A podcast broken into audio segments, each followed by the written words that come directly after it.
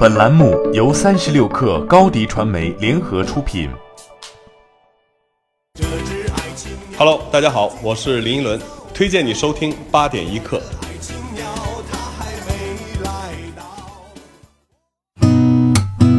八点一刻，听互联网圈的新鲜事儿。今天是二零一九年十二月二十三号，星期一。您好，我是金盛。近日，北京市经信局发布《北京市机器人产业创新发展行动方案（二零一九至二零二二年）》。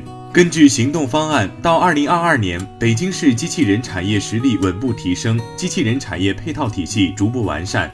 形成机器人产业链分工合作的发展生态，医疗健康、特种协作、仓储物流机器人等领域培育两到三家国际领先企业，十家国内细分领域领军企业，打造一至两个特色产业基地，全市机器人产业收入将超过一百二十亿元。天眼查数据显示，十二月二十号，北京摩拜科技有限公司发生工商变更。美团联合创始人、高级副总裁王慧文卸任公司法定代表人、执行董事和经理一职，由美团点评高级副总裁李阳接任。值得注意的是，王慧文今年已卸任多家美团公司法定代表人，包括美团打车的运营主体上海路团科技有限公司和上海三快科技有限公司。日前，有车主在理想汽车的车主交流群中爆出，刚刚提车不久的理想 ONE 车辆仪表显示动力电池故障，车辆在高架上停摆的问题。对此，理想汽车在官方回复中提到，当天用户发生了动力电池故障报警，电池管理系统监测到动力电池故障后，自动启动保护措施。调查表明是软件误诊断，属于极小概率事件。供应商提供的电池电芯不存在问题。国内知识付费新教育 SaaS 服务商小鹅通宣布完成由好未来战略领投一亿元 B 轮融资。本轮融资后，小鹅通的估值已超过十亿元人民币。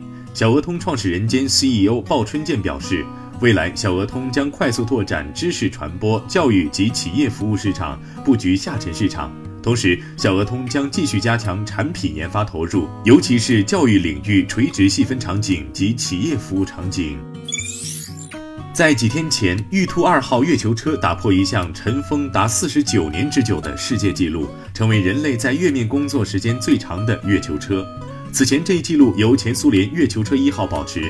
月球车一号是世界上第一台无人驾驶月球车，在月面累计工作大约十个月。目前，嫦娥四号着陆器和玉兔二号月球车均状态平稳，工作正常。有三个地面团队指挥操作月球车的行驶和科学探测。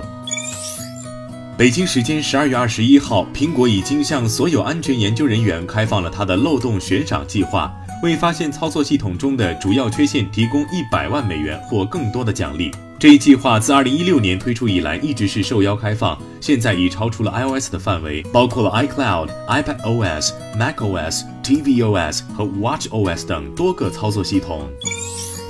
据 The Information 报道，Facebook 正在开发自己的操作系统，以摆脱对 Android 系统的依赖。不过，这套操作系统并不是针对智能手机或者电脑，而是用在 Oculus 等 VR 头显或者 AR 眼镜上。作为全球最大的社交平台，Facebook 不止将自己版图拓展到硬件领域，下一步还要开发自己的操作系统，想要像苹果一样构建软硬一体化的生态。八点一刻，今日言论。陈瑞在极客公园创新大会上回应了有关 B 站扩张方面的质疑。他表示，社区和其他互联网产品一样，必须要变化，要与时俱进。至于如何把握平衡，他指出，最重要的是感觉。希望三十年之后，B 站仍然在健康的增长。而关于未来十年，陈瑞称，希望 B 站能够成为中国年轻人的文化生活方式。他在这里能够开心、交朋友，把握最新的娱乐趋势，甚至在这里学习。猎豹移动转型发力智能机器人。傅盛提到，今年已经在全国范围内有超过五千台机器人落地，一天大概提供两百万次以上的语音服务。傅盛指出，今天是在一个商业场景下，以一个智能终端的方式去实现某一些垂直的服务。在这个时代，智能设备不可能在全面性上超越人，只能在一些专业岗上去超越人。好，今天咱们就先聊到这儿。编辑崔彦东，我是金盛，八点一刻，咱们明天见。